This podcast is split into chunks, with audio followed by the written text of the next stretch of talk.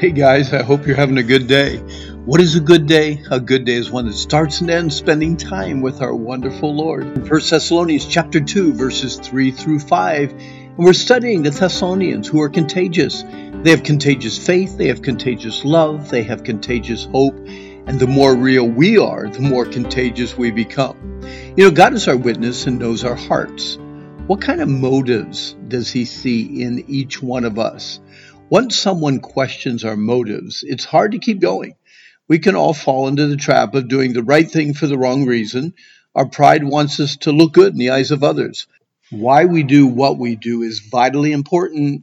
There are some attacking Paul and Silas's motives for coming to Thessalonica and preaching the gospel. They accused them of seeking popularity or riches or fame. Other orators were living that way and making a decent living in cities like Thessalonica and Laodicea and Hierapolis. Now, Paul wanted to set things straight in this portion of his letter to the church. The word exhortation itself conjures a wonderful motive comfort, encouragement, strengthening their friends in the faith. Exhortation means we are here for you, to help you, to love you, and to comfort you. Pastors today who lovingly exhort as they preach are loved by their congregations and honored by God. We are godlike when we learn how to exhort and comfort the way God does. Here is 2 Corinthians proof. Blessed be God, even the Father of our Lord Jesus Christ, the Father of mercies and the God of all comfort, who comforts us in our tribulation, that we may be able to comfort them which are in any trouble by the comfort wherewith we ourselves are comforted of God.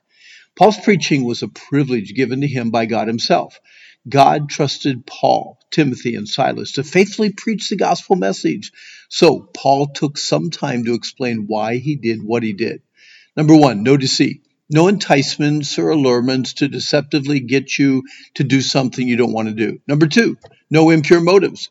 No motives contaminated with selfishness or greed. No faulty reasoning for personal gain. Number three, no trickery no deceitful guile, no tricks, just the gospel truth, no manipulation to change your mind. Number four, no flattery, no smooth talking false praise to get you to follow without question. And number five, no greed, no pretending to be friends just to get their money. The second we detect a selfish or improper motive in our own hearts, we need to attack it immediately. Or, as one famous lawman said, nip it in the bud, nip it. God focuses less on what we have done and more on why we have done what we have done. Impure motives wrap supposed good deeds with wood, hay, and stubble, which all burn quickly. Pure motives are normally packaged in boxes made of non combustible gold and silver. Paul's purpose was to please God and not men. Ken Collier, the president of the Wilds Christian Camp, has coined the following phrase just two choices on the shelf pleasing God and pleasing self. Now, I like to add if self you choose, then you will lose. If God's your choice, you will rejoice.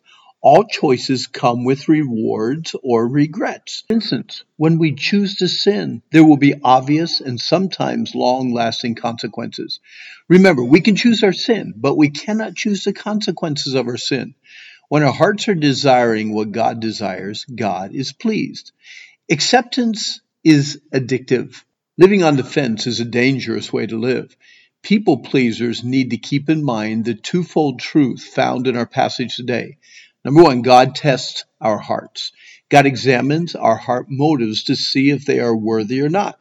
God inspects why we do what we do to see if it is motivated by a love for self or a love for God and others. God knows what we love most. Number two, God is our witness. God is omniscient and omnipresent. You cannot hide anything from God who sees all and knows all. And why would you want to? Paul was confident that he was preaching the gospel in a way that pleased God. The rejection, beatings, and imprisonment proved that he was not bent on pleasing man. In essence, Paul's saying, So I hope you all can see that we were not preaching deceitfully or with any impure motives. We were not trying to trick you, we're just messengers. Our wonderful God entrusted us with the good news of the gospel. Please remember, our purpose is to please God, not people.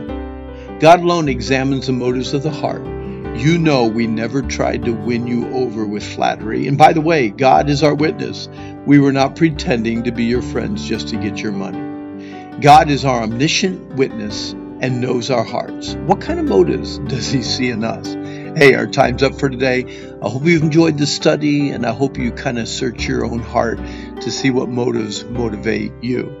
Uh, but today is the day the Lord made. Let's rejoice. Let's be glad in it. And I hope you have a good day.